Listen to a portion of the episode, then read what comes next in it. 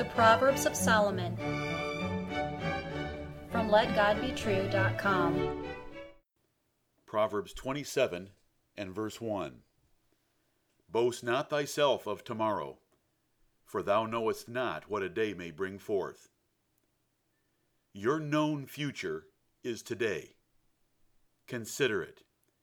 You may not be alive tomorrow, and you do not know what will happen to you tomorrow. God has given you today, and you should use it wisely. God also holds your future in His hand, so plans that you make should be humble and modest. Tomorrow might bring rain, or your loss of a job, or your spouse leaving you, an auto accident, a diagnosis of cancer, or even death. You cannot know or stop any of these events. Your perspective on life and your future could be changed drastically in just the next few hours. You will never have today back. Who should you love in case there is no tomorrow? Who should you forgive? Who should you thank? Who should you comfort? Above all else, what can you or should you give God today in confession, praise, or holy living to honor Him? You will never have today back. Guard your thoughts, your words, and your deeds, lest they cost you painful consequences tomorrow, or guilt and grief for eternity.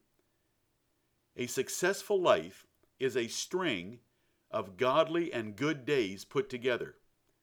Make sure today is the brightest day in that chain. God's wisdom says that godliness with contentment is great gain. Are you living today as godly as you know how? And are you content with what God has already given you? This is the way to maximize life and avoid sinfully boasting of tomorrow. Do not loudly say what you will do in the future about any part of your life. In any significant statement about your plans for the future, humbly submit your own life and those plans with these words, if the Lord will. This is God's command for your life, and any other approach is evil and sinful. This is found in James chapter four, the last four verses. Do not presume to reconcile offended parties in the future. You could go to them today. You could be a peacemaker today. Do not procrastinate about any important matters today by the foolish thought you have tomorrow to take care of them. Humbly satisfy the court of heaven and earth today by using its hours wisely. Life expectancy is based on averages, but there is no John or Sally average. In fact, you may die young to make the average what the insurance companies say it is. If the average life expectancy is around seventy-three, and that is what Psalm ninety and verse ten teaches, there are those that die at twenty-three, fifty-three, and ninety-three to make that average of seventy-three. Why are most men surprised by death? It is a certainty that no man denies. Because there is a fatal presumption of living tomorrow. All men boast of tomorrow in various ways, and one of the common ways is to ignore death coming to you even while you expect it or even plan it for others. You do not know if you will die tomorrow or what else might happen, but you will answer for every aspect of today in the day of judgment. Therefore, the lesson of this proverb includes living godly and wise lives and submitting all your plans humbly to God. What can you do? You should live one day at a time. You should count each day a gift and use it wisely to God's glory. You should live and love God's way of living so that any loss tomorrow might bring will not disturb the eternal rest of your soul.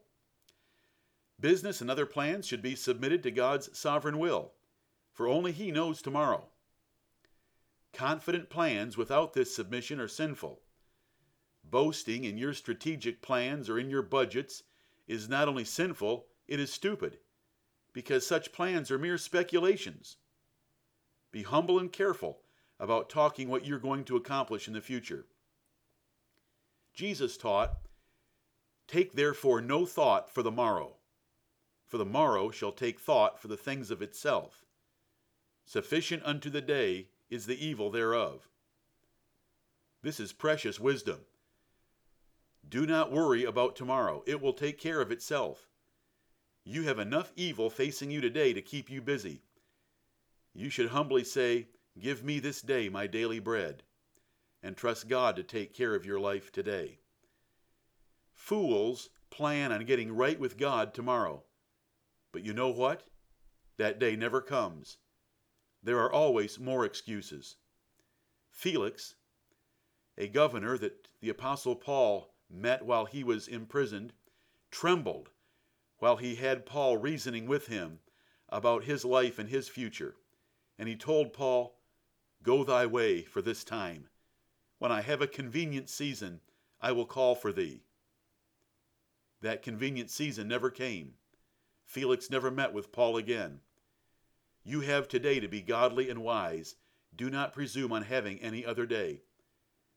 Children and youth foolishly and impatiently presume on many tomorrows, for they crave imagined future pleasures rather than appreciate the good things today. Those of middle age all expect to reach old age, and those that are already old confidently believe they will outlive their neighbors. Such delusions about the future are madness. The minutes you are taking reading this proverb could be your last minutes on earth. Jesus told about a rich and successful man that had confidently planned for many years to come. But he died that very night. God called him a fool for such arrogance and presumption. And you are no wiser if you do not use today to please God. One of the best ways to live is to consider today your last day in spiritual things. If you knew you would die tonight and immediately face Almighty God, how would you live today? Unnecessary variations from that perspective prove that you are boasting of tomorrow. Will the Lord Jesus Christ, the blessed and only potentate, find you waiting for his surprise visit at the hour of your death or his sudden coming? You could die today. He is returning soon. Heaven and hell are of grave importance. Will you live today accordingly? Or will you make the fatal mistake of planning tomorrow and dying today?